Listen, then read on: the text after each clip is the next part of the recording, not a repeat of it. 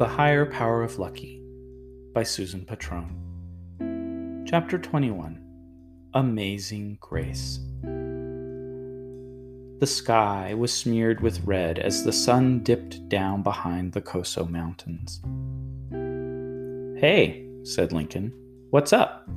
Nothing much, said Lucky, arranging the skirt of Brigitte's dress attractively, as if this were a usual boring day. She felt her hair. It was full of sand, mineral oil, and twigs. Lincoln got out a string and began tying it into a knot. We are living like the old miners. We ran away, yelled Miles. I know, said Lincoln. So does everyone else. They searched everywhere in town and figured out you must be here. I'm sure they'll be here sooner or later. Are they mad? Pretty worried, I guess. Short Sammy kept telling Brigitte about all the times he ran away and how he turned out okay anyway. He was trying to calm her down, but I think he made it worse. Miles asked, How do they know we're out here? Lincoln shrugged. Mrs. Prender said you were always talking about some burro named Chesterfield that lived in the dugouts, he said. Sighed. Want an egg? she asked. Only if it's hard boiled. Lucky thought how strange it was that some small things turned out just right, which was rare for big, important things to do. As the sunset faded and faded and the sky darkened, she and Lincoln ate eggs. Miles got a fig Newton, and HMS Beagle polished off a carrot. The feel of the air, soft and nearly still, was something you usually wouldn't even notice.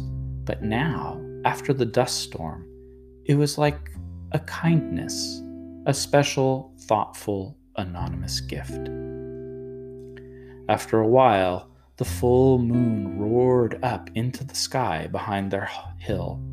Lucky thought that the people on Earth were very, very lucky to have their exact moon.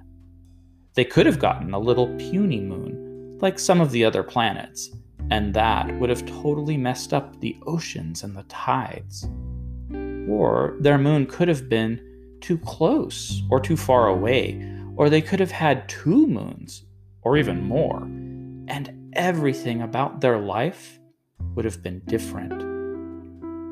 Lucky was sure, both as a scientist and as a girl spec looking for her higher power, that it wouldn't have been as good. She was thinking how most people didn't appreciate the moon enough at all, how they really didn't give it much serious thought. When Lincoln said, Well, here they come.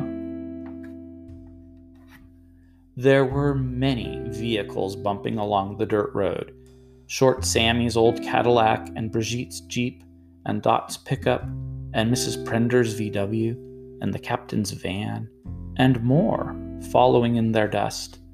They drove slowly, shouting, Lucky! Miles! Lucky! Miles! out of the windows. We could hide, said Lincoln. But Lucky didn't want to hide, and anyway, My- anyway, Miles was already lurching down the road, as excited as if he they had won a game of hide and seek.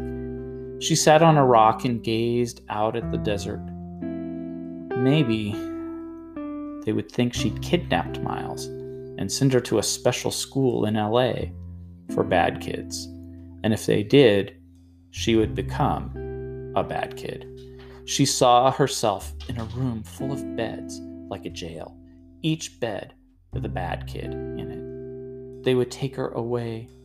They would take away her specimen boxes and her survival kit. Instead of being a ward with her own private personal guardian, she would become a ward of the state. And you can't sit on the state's lap, and the state doesn't hug you before bed. Probably she would die of sadness. Lucky thought, seeing herself under a gray sheet, her face turned to the wall. Car doors were slamming, and dozens of people were getting out and shouting and laboring up to their camp. The air was so warm, and the moon was so bright. It was almost like daylight, except more mysterious. Lucky got something out of her plastic bag and ducked into the shadows of the dugout where she could watch. She had something important to do before she surrendered. HMS Beagle ran joyfully around, greeting each arrival, including several other dogs. Everyone was talking at once, asking questions and hugging Miles. From inside the dugout, it sounded like the whole town was there. When Brigitte called her name from nearby, Lucky stepped out into the moonlight and, looking down, saw that the silky dress and the urn both reflected its light.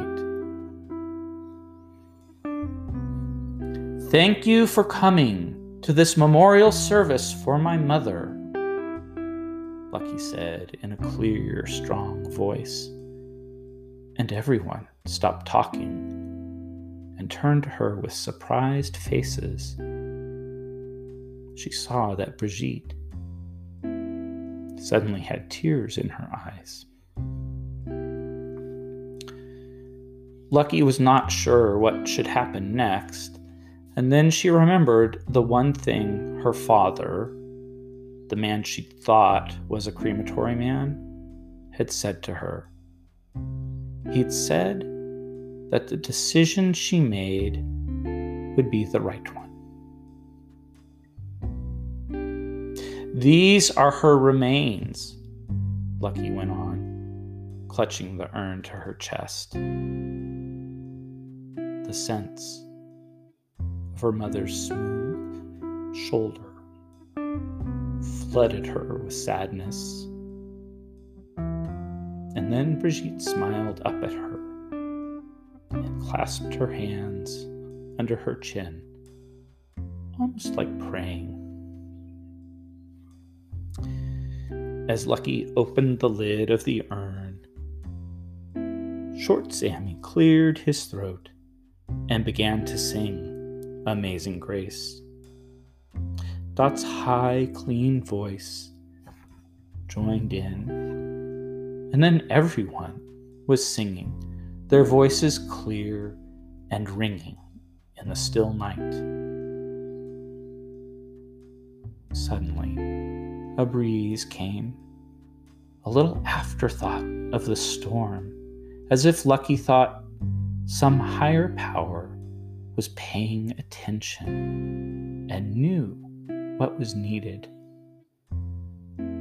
She walked the edge of the ring of people and flung the remains of her mother up into the air, and everyone watched, singing as the breeze lifted and carried them out into the great waiting desert.